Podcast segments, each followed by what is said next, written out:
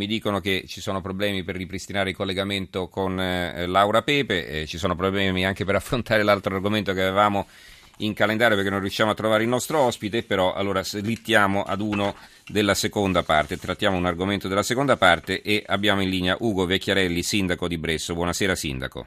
Buonasera a voi e agli ascoltatori. Allora, eh, la legionella o morbo del legionario, insomma, no? se ne sentiva parlare nei film più che altro, invece purtroppo è, è, una tragica realtà che ha colpito proprio la vostra cittadina. Che cosa è successo? È successo che nel breve volgere di poche settimane praticamente alcuni nostri concittadini sono stati attaccati da questo batterio eh, tra diciamo, la fine di settembre, tra il 29 settembre e il 20 ottobre ci sono stati questi sei casi. Eh, noi come amministrazione comunale siamo stati messi al corrente soltanto venerdì 17 perché l'ASL non aveva al momento ritenuto di dare pubblicità a questi fenomeni perché stavano facendo i riscontri, prelievi, analisi eh, chimico-batteriologiche, epidemiologiche, quindi quando abbiamo avuto notizie diciamo, ci siamo attivati già da sabato 18 con un primo comunicato, sentito l'ASL e l'ufficio di igiene e successivamente diciamo, abbiamo fatto, organizzato una piccola unità di crisi mm-hmm. lunedì 20 col sesto caso e successivamente in data 21 martedì il secondo comunicato stampa più restrittivo. Ecco, ecco diciamo un po' più in dettaglio quali sono le indicazioni che avete, avete dato alla cittadinanza. Dato, mm. Intanto che l'acqua si può bere senza problemi. Mm. Eh, eh, ovviamente se la si può usare per gli alimenti e il batterio non si trasmette da persona a persona, quindi l'allarme va contenuto. Non vogliamo sottovalutare, ma vogliamo affrontare la cosa mm-hmm. con la giusta attenzione, dando le giuste informazioni. Quindi abbiamo stilato un decalogo. Ci si ammala respirando goccioline di acqua infetta. Esatto. Mm.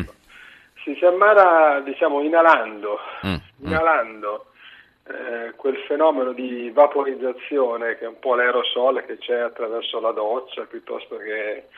Eh, la doccia è un esempio, potrebbe essere diciamo, l'idromassaggio oppure la vaporizzazione degli umidificatori se non si usa acqua fisiologica e quindi mm. abbiamo voluto fare un decalogo di comportamento concordato con l'ASL, eh, pubblicato già da martedì sera, mercoledì mattina, diffuso in scuole, luoghi di lavoro, nidi materne, negozi. Oggi abbiamo fatto delle, un paio di assemblee pubbliche.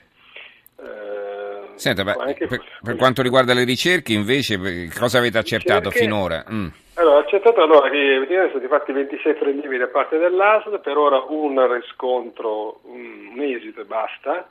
Gli altri li aspettiamo perché gli altri prelievi li abbiamo chiesti noi, sono stati fatti prelievi sia nelle case di sei ammalati mm-hmm. e c'è un riscontro positivo e gli altri... Oppure in un luogo che magari è stato frequentato da tutti quelli che si sono ammalati, no? per esempio, abbiamo potrebbe essere anche così. prelievi sia nelle case dei contagiati sia eh, nei punti di rete dell'acquedotto, sia fontana, un paio di fontane pubbliche, sia i pozzi. Aspettiamo, risu- aspettiamo l'ASL aspetta i risultati che ovviamente ci li darà, stiamo monitorando la situazione con ASL, ufficio di igiene e con eh, il CAP che è il consorzio uh-huh. potabile che coinvolge il nostro comune come tutto il nord milanese e l'area milanese.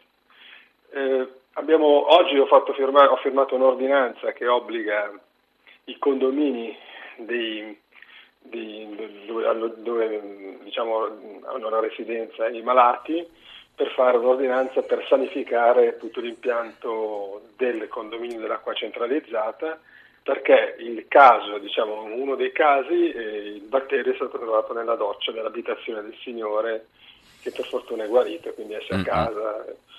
Ecco, una, una, persona purtroppo ha perso la vita, eh, ricordiamo che poi sono soprattutto gli anziani quelli più a rischio perché naturalmente hanno meno difese immunitarie e, e soprattutto se poi hanno altre patologie eh, respiratorie, diciamo, gli effetti poi sono ancora più dannosi. No? Mm. Questo batterio colpisce esclusivamente le persone, prevalentemente se non esclusivamente le persone immunodepresse, ehm, quindi con eh, patologie cardiache, diabete, ischemie, mm-hmm.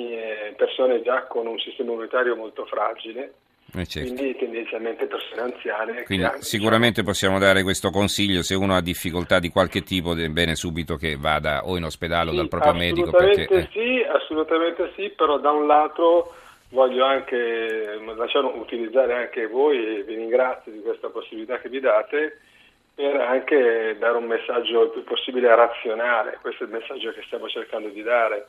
È una cosa seria, ci poniamo con la giusta attenzione, è una cosa particolare, eh, però dobbiamo anche... Sì, non dobbiamo fare allarmismo e dobbiamo soprattutto ricordare che non è contagiosa. Ecco, quindi, esatto, mm, esatto. Non, è, non, è, un virus. Non è un Perfetto. Virus, è un batterio, è, una cosa è un'altra cosa. Benissimo, ringraziamo Ugo Vecchiarelli, sindaco di Bresso. Buonanotte sindaco. Buonanotte, Grazie.